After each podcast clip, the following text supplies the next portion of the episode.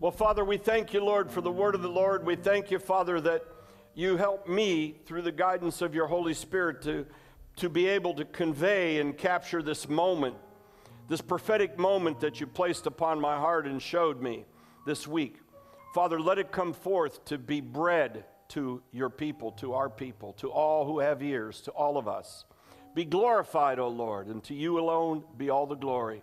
In Jesus' name, amen and amen. Boy, I got a weak amen. Amen. amen.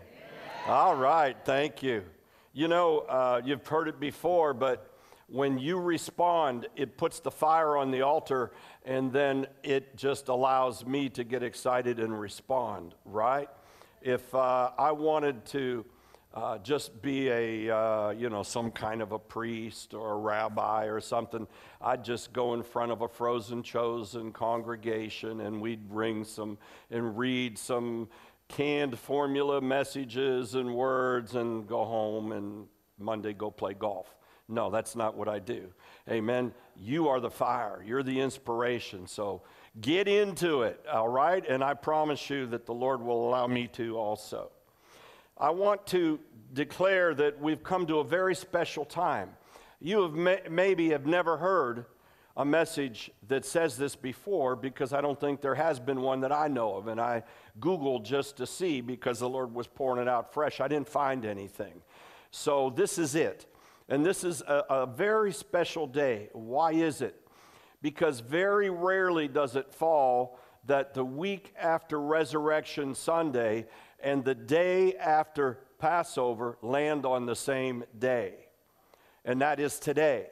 Last night, 18 minutes after sundown, was officially the end of Passover, the eight day feast. Some say seven, no, it's eight.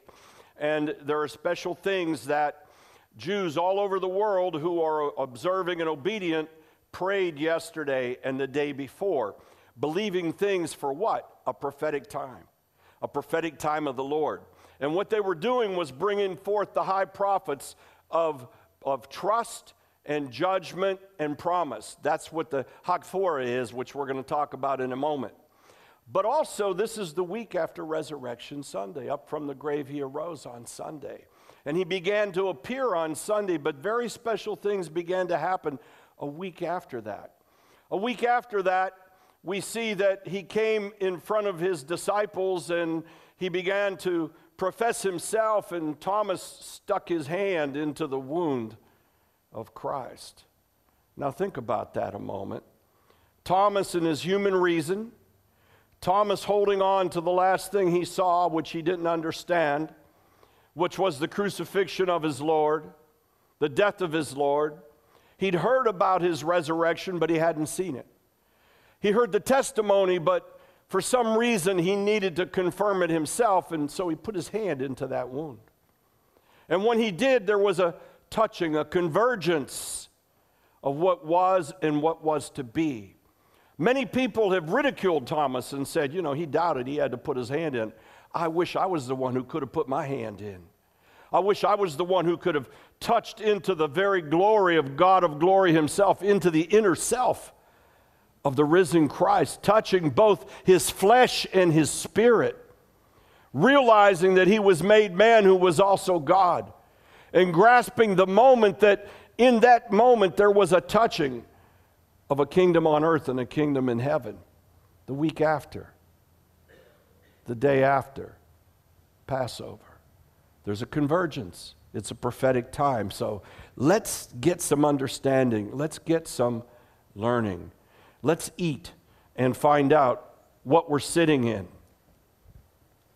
I've been teaching in our Leadership Institute that oftentimes we are the ones who are allowed to, to participate in the intersection of two dimensions, and that the function of this dimension is of the soul, which, which is contained here, and the spirit, which is not contained and that when these two cross over, there's a convergence.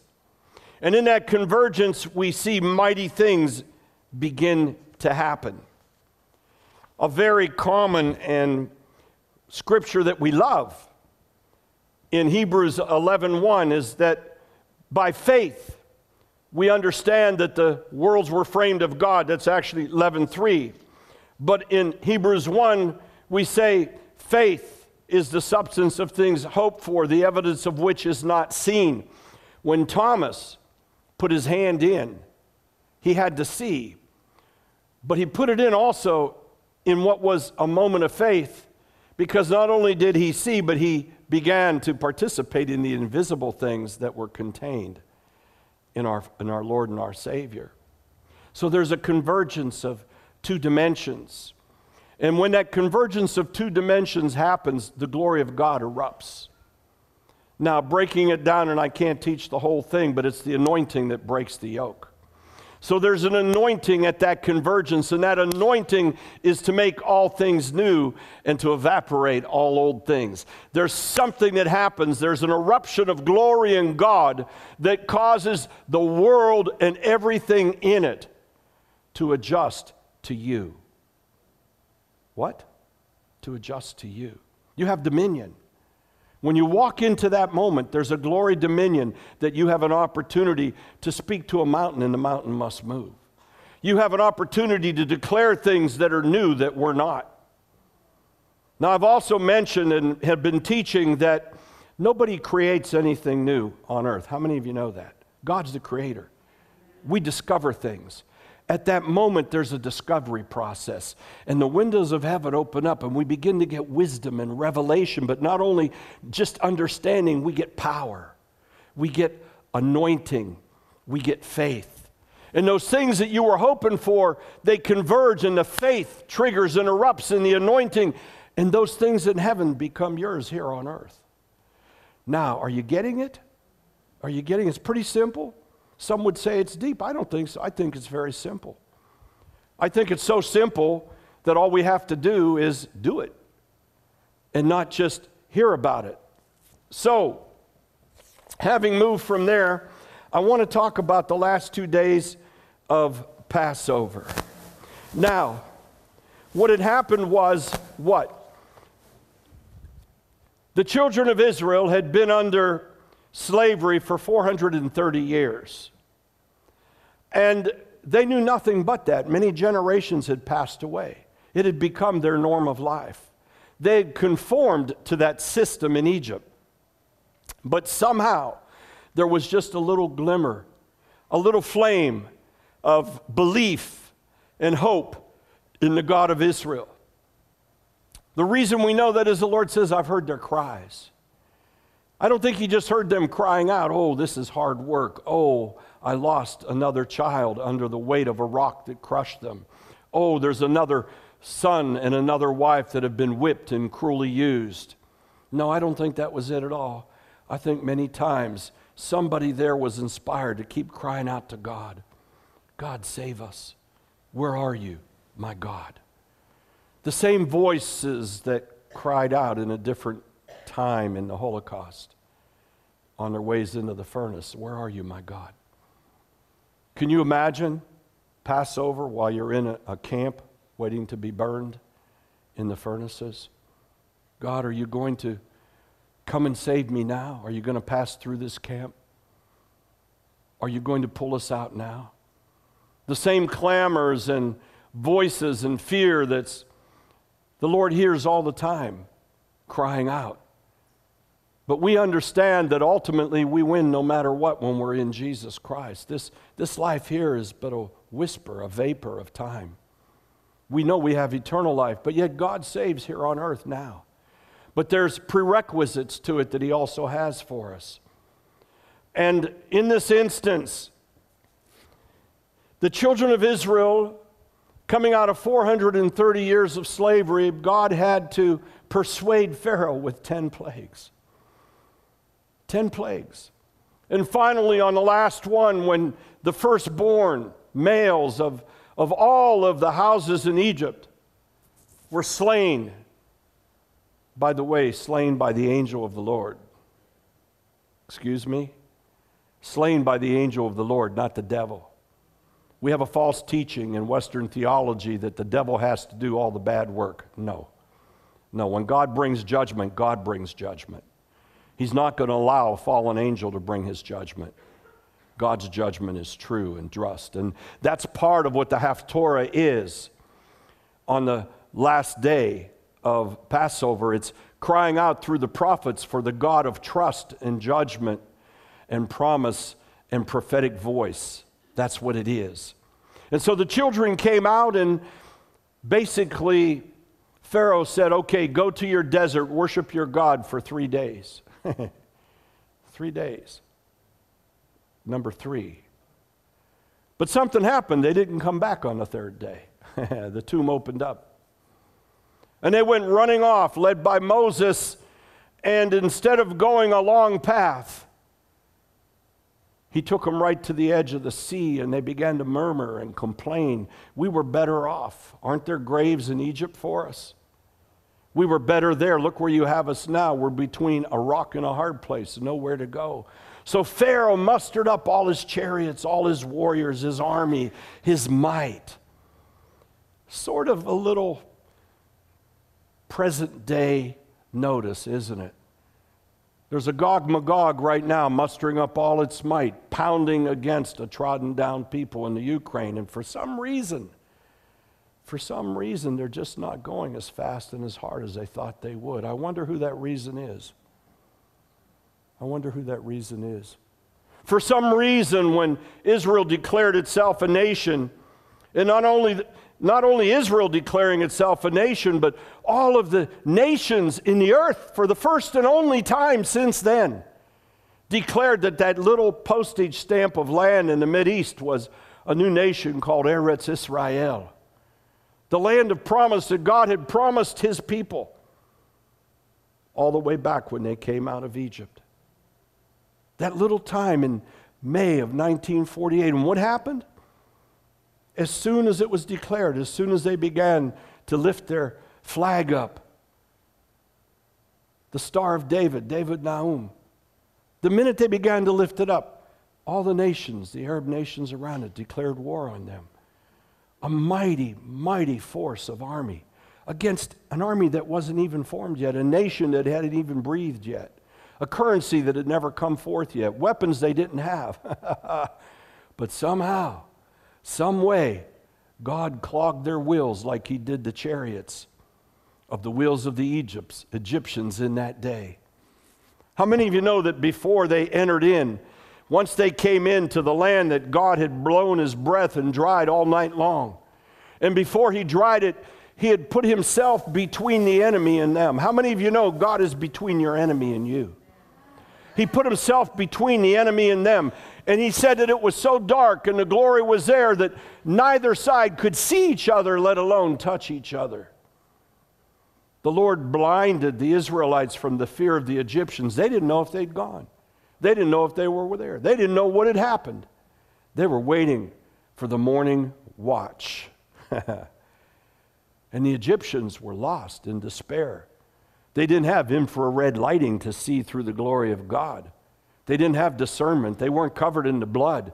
They hadn't have the promise of God. They didn't have the covenant of God. They had a God called Pharaoh. And Pharaoh wasn't able to answer the call. As the morning watch came up, the Lord said, Moses, put your staff down and go across the water. I've already dried you away across the Red Sea. And it was a long trek. And it's amazing. Could you amazing? There's some pictures that we've seen of the walls. I don't know where they're at up. They're not up here now, but the walls of water up to both sides. And the Lord had literally raised the sides of the waters up. So there it is, and so that they could cross through on dry land. Turn the lights down a bit, just for a moment. Look at it. I've seen some better renderings, but I like that one. I've got one in my home the Lord moved the walls and gave them enough room for them to come through. And the number of those who came through was at least three million. Three million. And they had wagons and chariots, whatever they had. And they were taking the wealth of the heathen with them. Listen to me. They were taking the wealth of the heathen with them. They were taking the wealth. Hey, there's wealth there for you. Oh, my Lord. The three of you are going to get wealth. The rest of you, hey, come on. There's wealth there for you. I'm assuming there was a few who were bashful, like some of you, and the Lord said, "Go, go, take the wealth from your masters." And oh, uh, no, I'm not going to do that. They'll smack me. They'll slap me. They'll spank me. They'll they'll rash me. They'll make me work harder tomorrow. So they went out with their pockets turned inside. Out. But the ones who went went out with so much wealth that they had inheritance and a legacy for the generations thereafter. Because they delivered in wealth, in faith and belief. So off they went, trucking through the dry land, the waters on both sides of them. Looking up, can you imagine? There was a few probably saying, Hey, would you hurry up in front of me? Come on, go! Can you imagine the last person who came? I can assume it was probably an elderly person with a little cane and probably some grandchild who was hanging with them while the rest went forward said, Don't worry, Papa, I got you. I got you, Poppy. I got you, Abby. I got you. Let's go. And they watched as the crowd went a little ahead. Don't worry about it. Don't worry about it. God's got it. He'll get the last one. He goes for the last one. When there's one last one left, the Lord goes out and gets them. He brings them home. Here they come. And then they can hear the hoofs and they hear the thunder coming of the Egyptian army. Don't worry, Abby. Don't worry. Adonai's got it. Don't worry, Abby. Don't worry. I sometimes wonder if that last one was Joshua. I sometimes wonder. He had a reputation thereafter of never conforming to the rest of the people. He had a faith that was beyond something that was natural, it was supernatural. And he's the one who linked the old with the new that the Lord said, now you cross over to the next promise. I just wonder. I just wonder. Certainly the Joshua spirit. The hooves thundering, the Egyptians bloodthirsting, Pharaoh leading them on. It's not going to be a battle. We've got everything, they've got nothing. I'm going to draw my sword and put it through the first one I get. I'm going to lead my people. After all, these aren't real warriors. I could hide behind my chariot. They can't do anything. What are they going to do? throw some of that bread they made at me, eat some of that lamb that they had, throw a piece of gold at me. But the Lord did something first. It says he clogged their wheels. he clogged the wheels of their chariots. God is such a warrior, such a strategist, such a, a major, major general. You see, the chariots went first and then the foot soldiers afterwards. Once the chariots got clogged and it said he made them heavy, they all jammed up. And then they got worried. And then they said something very strange. We can't fight this people. Their Lord is with them. And they got fear and they were trying to go back, but they couldn't because they were one big cluster mess of chaos. God lured them into their own trap. And in that place, but how did he do it? He told Moses to declare it. Listen to me. Moses declared. God didn't need Moses to do it, didn't he? God doesn't need you to declare, God wants you to declare. God gives you an authority as a king and as a priest to declare. And as you declare, then you bring from heaven to earth what is the promise and the strategies of God against your enemies. And between you and your enemy is the cloud. And God is already stuck a stoke inside their wheels and stop them, waiting for you to declare. Declare to the cancer, go! God's put a stuck in there. He stopped it. Declare to the debt, go! And the debt has to go. Declare to the depression, go! Drugs, go! Disobedient children, come, go. Declare, declare, and cross over. and cross over. Can you imagine my little Jonah? I'm going to take authorship of that. My little Jonah with Poppy, Abby, and the waters begin to come down, and they turn around and they look, and they see what all the rest of them couldn't see because they were already on the other side. They see chariots and horses and spears and armors and the crown of Pharaoh floating up and washing away. And their mouths open a gap.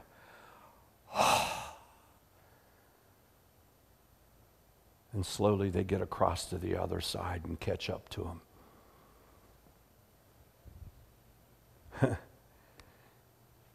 that happens on the seventh day of Passover. Seventh day of Passover. You know what they did on the eighth day? They danced. They danced. They danced. They sang the song of Miriam. The horse and chariot fell into the sea. The horse and chariot fell into the sea. My God is glory, my God forever, my God is strong. The horse and chariot fell into the sea. Miriam's song, amen. They celebrated. They gave him the only thing they had to give praise. They danced for the first time, free people in their whole life. And they just robbed the bank. But now there were practical things to deal with. It was like food, water. So the Haftorah, the Haftorah, which is read on the seventh and eighth days. How many of you know that the Torah is read beginning in Genesis and ending in Deuteronomy throughout the year? And it's every verse and it starts every time. And on Yom Kippur, it stops and starts again. And that's why on Simchat Torah we have the dance of the reading of the Torah because it begins all over again on that seventh feast. And it becomes a great time. Well, the Haftorah is sent out. Why do we read it? Because it's a finale of what was and begins to kick off what shall be. It requires the prophets of truth and justice and hope and prophecy of God. And so no one's really sure how it came to be. It's really not required in Scripture. It was more or less the revelation of the rabbis and of the leaders of that time. And it would appear that this is what Jesus also was responding to in the book of Luke, chapter 4, verse 16. And it says he went and visited a synagogue in Nazareth on a, on a Shabbat, and he was handed a scroll. And on the seventh Sabbath day, he stood up to read. And next verse, since you brought that one up, keep it. So he came and he was handed the book of the prophet of Isaiah. He read from the book of the prophet. And when he had opened the book, he found the place where it was written. Next verse. The Spirit of the Lord is upon me because he has anointed me. Hey, he has anointed me. At the convergence, what happens? Anointing. Come on, come on, come on. At the convergence, the convergence of what was and is, what happens? Anointing. Jesus was bringing what was into the present and taking it into the future through the words of the prophet, just like the Haftorah, to announce what was and was to become. And so we have that same opportunity now because when we see him, we'll know him because we'll be like him. Ah. And he speaks out. He's anointed me to preach the gospel to the poor. The poor in riches? No, the poor in spirit. The poor in spirit. He has sent me to what? Heal, heal, heal the brokenhearted, to proclaim liberty, deliverance, Pesach, Passover, resurrection to the captivities, and to recover the sight to the blind and set at liberty those who are oppressed. And then what happened? Next verse. To proclaim the acceptable year of the Lord. And then he closed the book because he was then waiting for this time to come We're in the next page, the next paragraph of that message, that sermon of Jesus Christ in the temple in that time. We're those who have been put in place now with the convergence of what was and what is to become to preach a new message. And that message is Jesus is coming the second time. Prepare the way for the Lord. Jesus is coming. Jesus is coming. Jesus is coming. And yes, we will have many enemies. We'll have many who are going to pursue after us. They will come in the flesh, they will come in pride, they will come in humanism, they will come in the spirit of Antichrist to try and quench that which God has done, to try and quench the deliverance of the Lord. But the Lord says He will set a cloud of glory between us and them. He will confuse them, He will blind them, and you will do great things and exploits for God because of the Spirit that's in you, if only you'll cross over, and if only you'll go, and if only you'll believe. Oh my, we have a song to sing every day. We have a song of resurrection to sing today, tomorrow, in the middle of the night. We have a song that can cry out, My Lord is risen. And because he lives, I can live for today.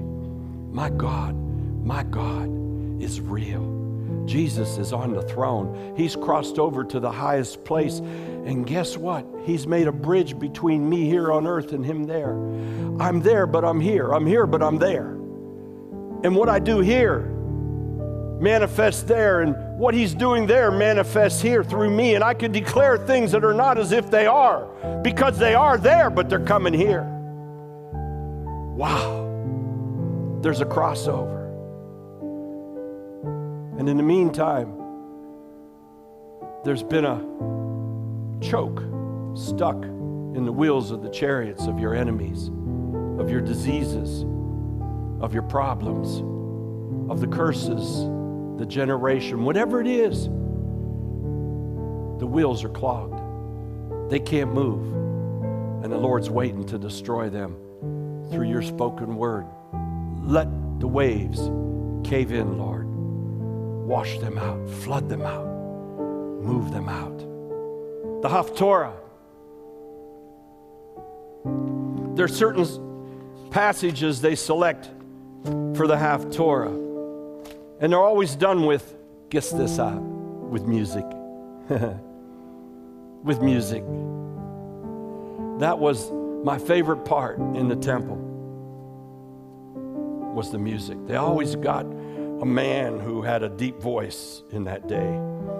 And he could sing, and he always sang without any accompaniment, a cappella. And he'd sing in Hebrew and sometimes a little bit in English. But the Spirit was there. I didn't know what that was that was causing the goosebumps and for me to get excited and to light me up. And sometimes I didn't even understand what he was saying, but I knew the Spirit that was being released, the atmosphere in that place. The Haftorah is released with worship, with music. They start off with the statement of Exodus 13, 17. You don't need to go there, I'm just going to read quick. But God led the people around by the way of the wilderness toward the Red Sea. And the people of Israel went up out of the land of Egypt. Listen to this equipped for battle. How? How did they go out when they were nothing but slaves, equipped for battle. Somehow, some way, God gave them the weapons they would need because it wasn't long thereafter that they had their first battle against the Moabites, about seven days after. They had to fight the Moabites. You would say, Lord, that's, that's not fair. These people didn't even know how to organize themselves to fight. But you got to understand something. The Lord said, My angel will go before you. Oh, listen to this. My angel will go before you. And the Lord went before them by day in a pillar of cloud to lead them along the way, and by night in a pillar of fire to give them light, that they might travel by day and by night. The pillar of cloud by day and the pillar of fire by night. And he did not depart from his people. They crossed the sea. The people murmured. Verse 19 of Exodus 14 the angel of the, of the God who was going before the host of Israel moved and went behind them. The pillar of clouds moved from before them and stood behind them. And neither Egypt nor the host of Israel could see each other all night long. Moving forward, the Song of Moses. Your right hand, O Lord, glorious in power. Your right hand, O Lord, shatters the enemy. Who is like you, O Lord, among the gods? Who is like you, majestic in holiness, awesome and glorious deeds, still doing wonders? They needed water three days out. They got pretty thirsty. So, in the wilderness, on their own, they came across a place. They named it Marah, M A R A H, because it was bitter. The water was too bitter to drink. It was there, it looked good, but when they tasted it, it was bitter. Something had poisoned the water. So they cried to the Lord because they hadn't yet found out who the God of provision was. What shall we drink? And the Lord said, Take this piece of a tree, this log, throw it in the water. And the water became sweet. Mmm. Take this piece of a tree, a log, throw it in the water. Cursed is he who hangs on a tree until the blood flows down that tree and the curse is gone and the blood of Jesus washes clean. And what was old, stale water becomes sparkling, living water to drink. Jesus in the water. Jesus in the water. What was bitter becomes fresh, living water, vibrant, quenches the thirst. They drank three days out. Then the Lord gave them a commitment verse 26 of 14. That is worth us looking at for a moment.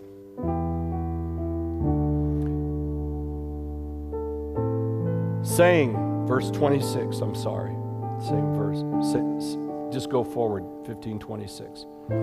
Saying, if you will diligently listen to the voice of the Lord your God,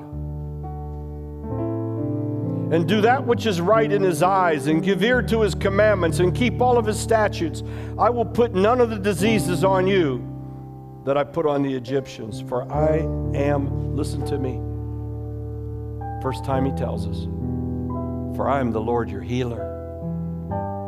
I am the Lord your healer.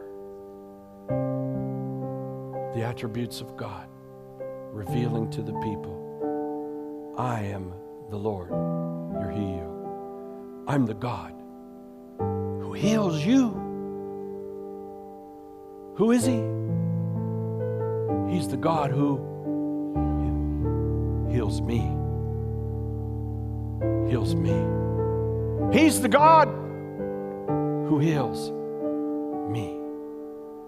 If I will obey, if I will do what's right in His sight, God made a covenant with His people we're His people. We're grafted in. We're in, no matter how you got there. You're His people. He says, if you do what's right, I will heal you. I believe God for that. I believe God for that. I know God for that. I'm not talking about something that might happen or could happen in my life. I'm talking about something that's happened multiple times in my life. From the grave, God pulled my feet out. Tumors, issues, crippling rheumatism, ha, leukemia. I'm the God who heals you. I know the God who heals. Let me tell you about the God who heals. Nothing is too big for my God. The dead can't hold him down. The grave can't call him failure. Rheumatism means nothing to him. Broken bones mean nothing to him. Cancer must crumble under the word of the Lord God Almighty. Eyes must open under the Lord God Almighty. Hearts must heal. Lives must extend. Prosperity flows. Debt must go. That's the God who heals.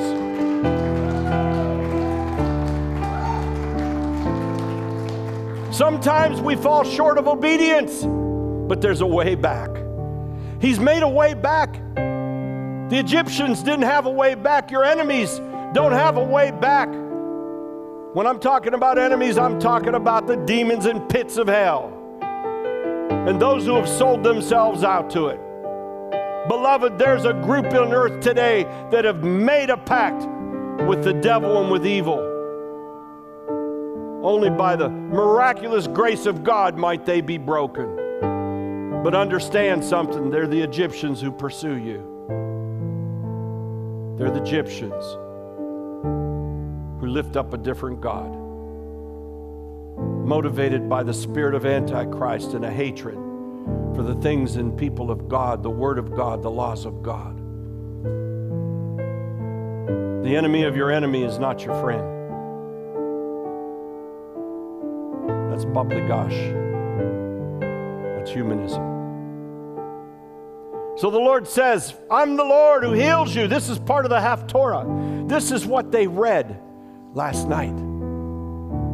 This is what they read in the morning. They read it again last night.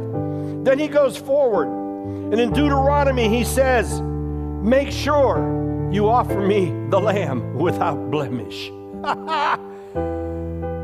now to celebrate and to hold on to the promises and to make the covenant that I've made with you sacrifice the Lamb without blemish. Beloved, the Lamb of God who takes away the sins was fact- sacrificed once and for all for you. It is done. Never again will the Lamb have to go upon the cross or an altar. He's the risen King. He's coming back, but He's not coming back as a lamb. He's coming back as a fierce warrior of God. He's coming back not to deal with the sin of man, but the man of sin. It's a whole different Jesus. It's coming back. But there's a way back. Lord, forgive me. I fell short, oh God. And He's faithful. He will bring us in. But there comes a point where that person has to quit practicing sin and practice obedience to God. That's the gray area. Nothing's harder to do a funeral for somebody who you know has rejected the opportunities of God over and over, and you just don't know in that last breath where they stood. All I can do is cry out for the mercy of judgment, but I can't give the peace to the family because I don't know. Those are tough ones. I don't like those funerals. I like to give them someone else to do. I'm going to give them to Brian to do from now on.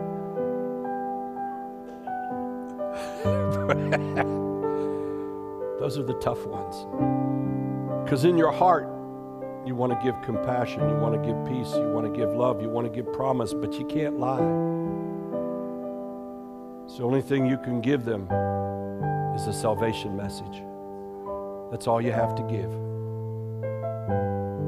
But something else happens on the Haftorah. They then go to Isaiah and they cry out in Isaiah 16, chapter 11, there will be a highway for the remnant of his people.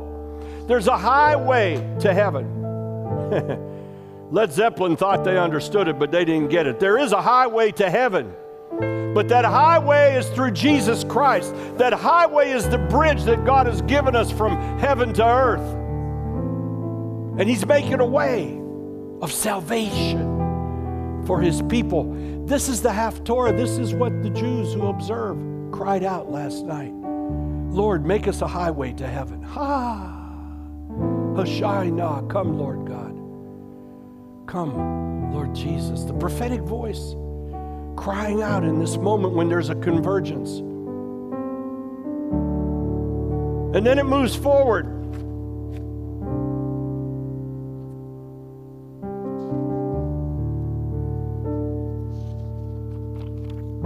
finally to resurrection day. Christ rose from the dead early Sunday morning. Mary Magdalene and another Mary, they walked to the tomb. Other group of women were scheduled to meet them at the tomb with their spices. They find out the rock is rolled away. They, they, they come to a man who tells them, Who are you looking for? He's risen. Who you looking for? He's risen. Hey, he's risen. He's not in the tomb. You're not in the tomb. Don't look for your problem. He's risen. Open the door. Open the gates. Let the King of glory in. He's risen. He's risen. He's risen. He's risen. It's wonderful that you brought your spices, but go home and use them on yourselves, your own stinky selves, because He's risen. They look, they're in wonder. They don't know whether to believe this, this guy or to wonder if somebody stole his body. But they run and go tell people. Peter and John, they hear this word, they come racing. And the way John tells it, he was faster than Peter, right? John, John, John likes to tell good things about the one whom Jesus loved. And he beat Peter to the tomb. Um, maybe Peter had a artificial knee like I do. I don't know. He beat him to the tomb. And they look, and the tomb is empty. And Peter and John, John, whom was heartbroken because the Lord had died, his friend.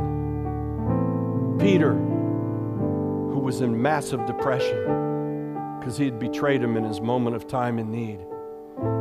How many of you have ever had to commiserate that you let a friend down at a bad time? It's not a good feeling. How many of you know that you wish you could have that moment back, but you couldn't get it? Well, you can, just like Peter did, because he's risen. He's risen. All things are new. A convergence of the old and the new. Glory erupts, anointing breaks forth, and every yoke is broken. And guess what? All of a sudden, you are no longer defined by time, not past, not present, not even future, because He's in all those places. So something went sour and wrong 35 years ago. Jesus says, I got it. Give it to me. Something is wrong today. Jesus, I got it. Give it to me. You're concerned about the future. Jesus says, I got it. I got it. The tomb is rolled away. Haftorah. Jesus then makes his first appearance to Mary Magdalene, to Peter and John. How does Mary Magdalene respond? She thinks he's the gardener. She thinks he's the gardener. She's saying to the gardener, What are you doing here? I'm not paying you today. I didn't tell you to come today. Don't clock in. And by the way, make sure you wash your hands. Sometimes we don't know when Jesus is in the house. Sometimes we don't understand that whom the person sends to us is in the name of Jesus. Jesus says, Be aware of strangers. You don't know who they are. In my own life, at least twice. I can't tell you for sure it was Jesus, but I know that was as close as it could be for me. That stranger. The words they spoke, the atmosphere I was in, what they did changed everything. Jesus is in the house. Mary Magdalene, she finally got excited. Peter and John, they're not sure what to do with it yet. Does this mean he's going to stay? Is he going to go? Do, are, are we going to walk with him again? Is he going to lead us as his disciples? Should I tell my wife I'm done fishing again and I'm going with Jesus Christ and she's going to be mad at me and say, Who's going to put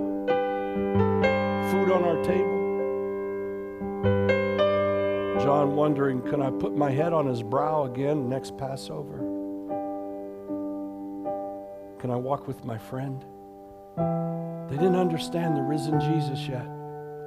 A whole new set of laws, a whole new set of promises, a whole new land to cross over into.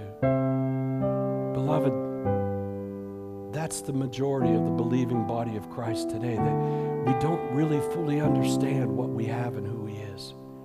We come short. We get stuck in our last moment, in our last experience. We begin to continue to celebrate the last miracle until we no longer celebrate it, forgetting that the new one is already there waiting for us. We lose our passion to tell every person about it.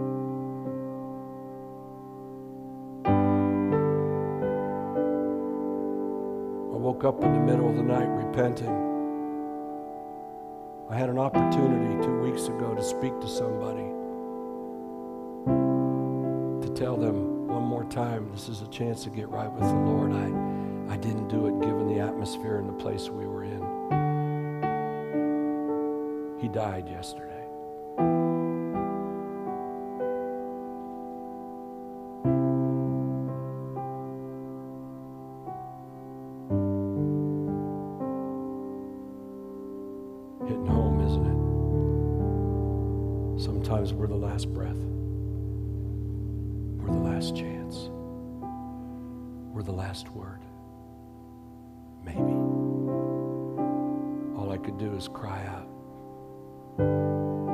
I woke up early and studied this morning, tears began to stream down my face in my office.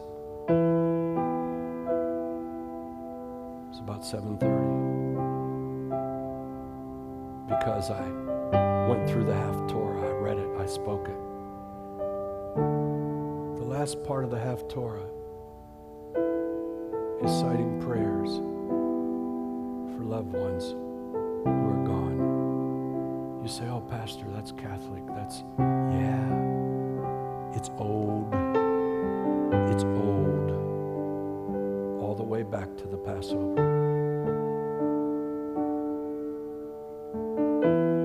Am I preaching a different gospel. No, I'm just teaching you what the Haftorah is. The last thing of the Haftorah is to pray for the loved ones who have gone on. Is it? I don't can't honestly tell you what happens the moment we cross that threshold if we're not washed in the blood. I know what some would like to preach. I still believe in the mercy and grace of God. Just maybe. Just maybe because time's in God. Just maybe the gracious God gives one more chance. I don't know. But I know that's the Haftorah. It's been sang and read since the first Passover. That I know.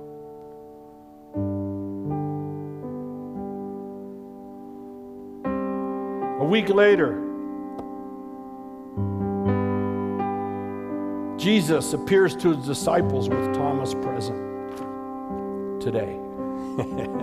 One week after Resurrection Sunday, Jesus appears to his disciples with Thomas.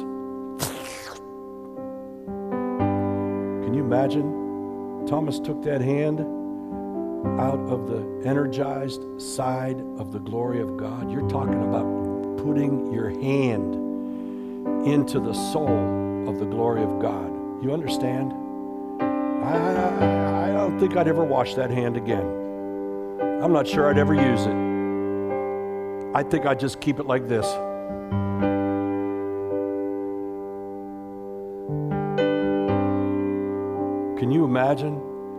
Energy of glory that shot through Thomas? It doesn't tell us that he spoke or preached after that. All we get from that is.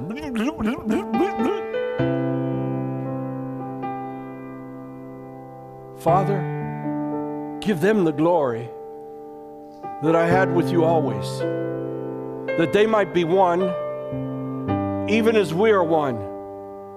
You and me, me and them. And the glory that you have given me, I give them that they might be one. You're connected. You're plugged in. The glory. The glory. The glory. One week after Resurrection Sunday. And two weeks later, the risen Jesus has dinner with his disciples. He eats fish and bread with them. You think he needed to? I don't think so. I don't think Jesus had human hunger. I think he was showing them that he was still the man of flesh and the man of glory, that he was the risen Jesus. Beloved, we're at that moment. We're at the moment where the Word of God is crying out, I'm coming soon. We're at that moment when we're told to watch because we don't know what hour and what time He's coming. We're at that moment when the voice of Revelation chapter 3, verse 11 is crying out, I am the Alpha and the Omega, says the Lord God, who is and who was and who is to come, Almighty. We're at that moment that was cried out in Acts 1, verse 10 through 11. Look, he's coming with the clouds. Ah, the clouds. What clouds? The clouds of glory. God's glory, moves all the time. In Him we move and live, we have our being. His glory is between you and your problem, you and your enemy, you and your disease, you and your issues, with your tissues, whatever they are. His glory goes before you, His glory is behind you. He's coming in the glory. You will be pulled out in the glory. It's all about the glory.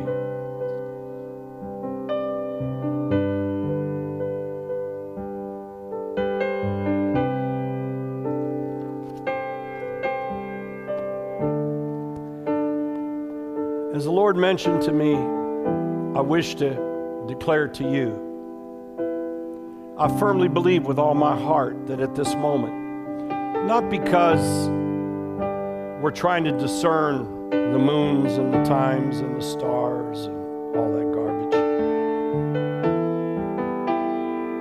it's because God honors Himself, because He's the same yesterday, today, and tomorrow. God made a covenant and a pact with the children of Israel. And on that eighth day, God issued and initiated that covenant. It began that day. And He said, If you will do this, I will do that. I'm the God who heals you. I won't put those diseases on you. I'll give you water fresh. I'll give you manna from heaven. And that manna, as you eat it every day, it will be all the nourishment that you need. God is still giving manna from heaven. He's kept His promises even to a people that faltered and went sideways. And let us not be too proud to say, oh, we're the church of God. The church of God is faltered and going sideways. The bride of Christ is diseased. God can heal him. He can heal us. He can heal her. And there's a convergence happening on the earth, and that convergence is spiritual. There's only two people God calls his bride, his ecclesia, his church, that he's calling forth and washing so there's no spot and wrinkle, and his daughter of Zion, who is calling out to come home. And the two shall become one, and Christ shall return. By the way, planting his feet on Mount Zion on the Mount of Olives. That much we know. This I say, we're at that point. There's a point of convergence. A time that is the day after Passover and a week after resurrection. A time of deliverance, of crossover, of healing, of prosperity. A time of miracles. A time when God holds his covenant. Jesus said, I didn't come to destroy the law and the covenants before me, I've come to fulfill them. It's a fulfillment time. It's the time. It's the time. I'd like every head to bow and every eye to close, both here and online, please. And first thing, Lord, we want to do is lay offenses down, Father. We lay them down. Those who've offended us and those that we've offended. Father, we're peculiar people called to be a priest. Father, priests must be clean. Priests cannot stand for the people if they go with offense. So, Father, we lay down offenses. Forgive us, Lord. Forgive those who have despitefully offended us. Shower blessings upon them, Lord. Do what you shall do.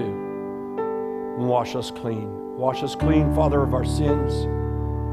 Wash us clean, Lord, of our practices.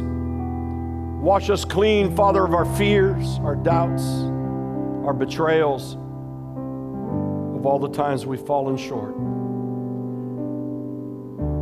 Wash us clean, Father, of the false gods and idols that we've allowed ourselves to cling to here on this earth, even in this society, wherever we are.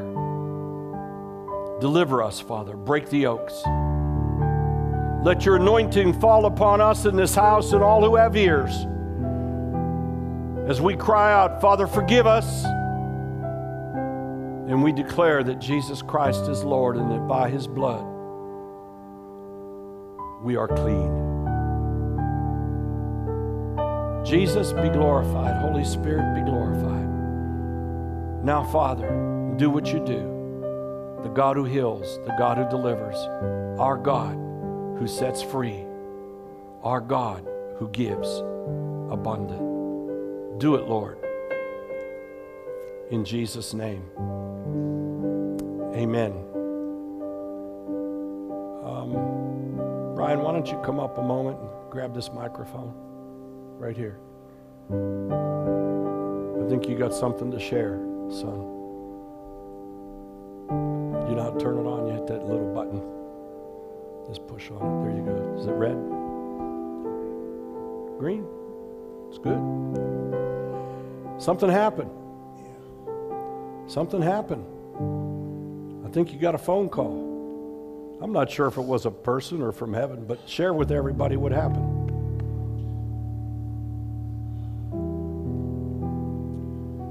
Um, back in uh, July of last year, Nancy and I were in a very bad wreck. And we had really high um, medical bills. And um, the insurance company was holding them, deciding what to pay or whatever.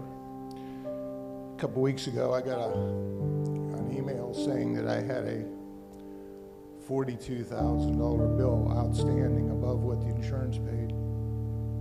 And uh, we prayed and we talked about it. And, and I called the hospital and told them, I says, I don't have that kind of money. I says, do you offer any kind of aid, financial aid? And they had me send my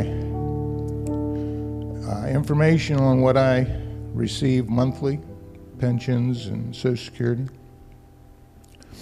And I got a letter in the mail saying that I was going to be offered 77% uh, financial aid, and I was really tickled, which it still left like $10,000.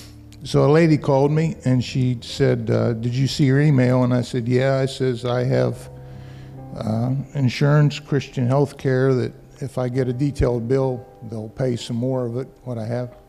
And she says, No, she says, That's not the email I'm talking about. She says,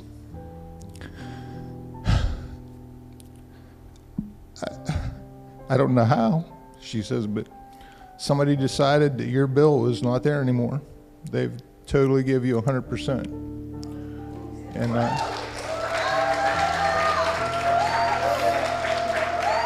Hey!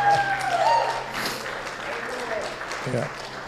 And uh, I said, sent Pastor a message. I said, a few weeks ago, you declared from the pulpit, debt free. And that's what I am. Thank you. Thank him.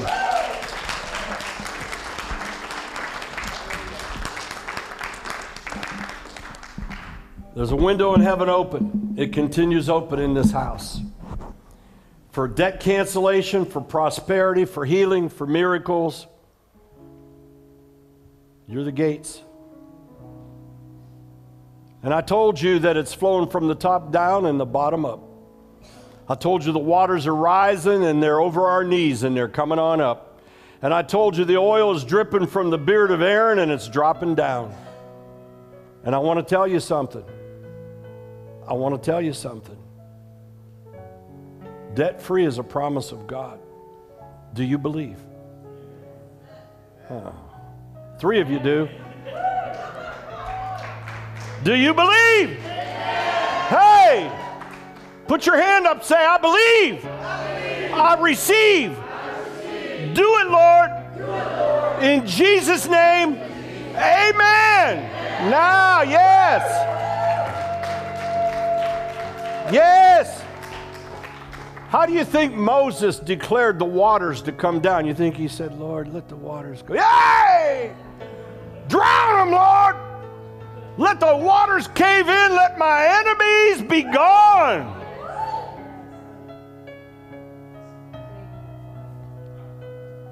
How many of you believe in God for a miracle right now? Mm hmm. Now we're going to have Miracle Sunday next Sunday. Bring somebody. Miracle Sunday next Sunday, but that doesn't mean we're going to wait till next Sunday to believe God for miracles. I believe them every hour, every day. I see the miracles of God breaking forth all the time. Doesn't matter where I'm at, the Lord allows me to pray for somebody. The power of God comes down. I may never hear from them again, but I already know God gave them a miracle. Sometimes I don't see that person for a long time, and they'll come to me and say, Do you remember you prayed? I, I, I don't know.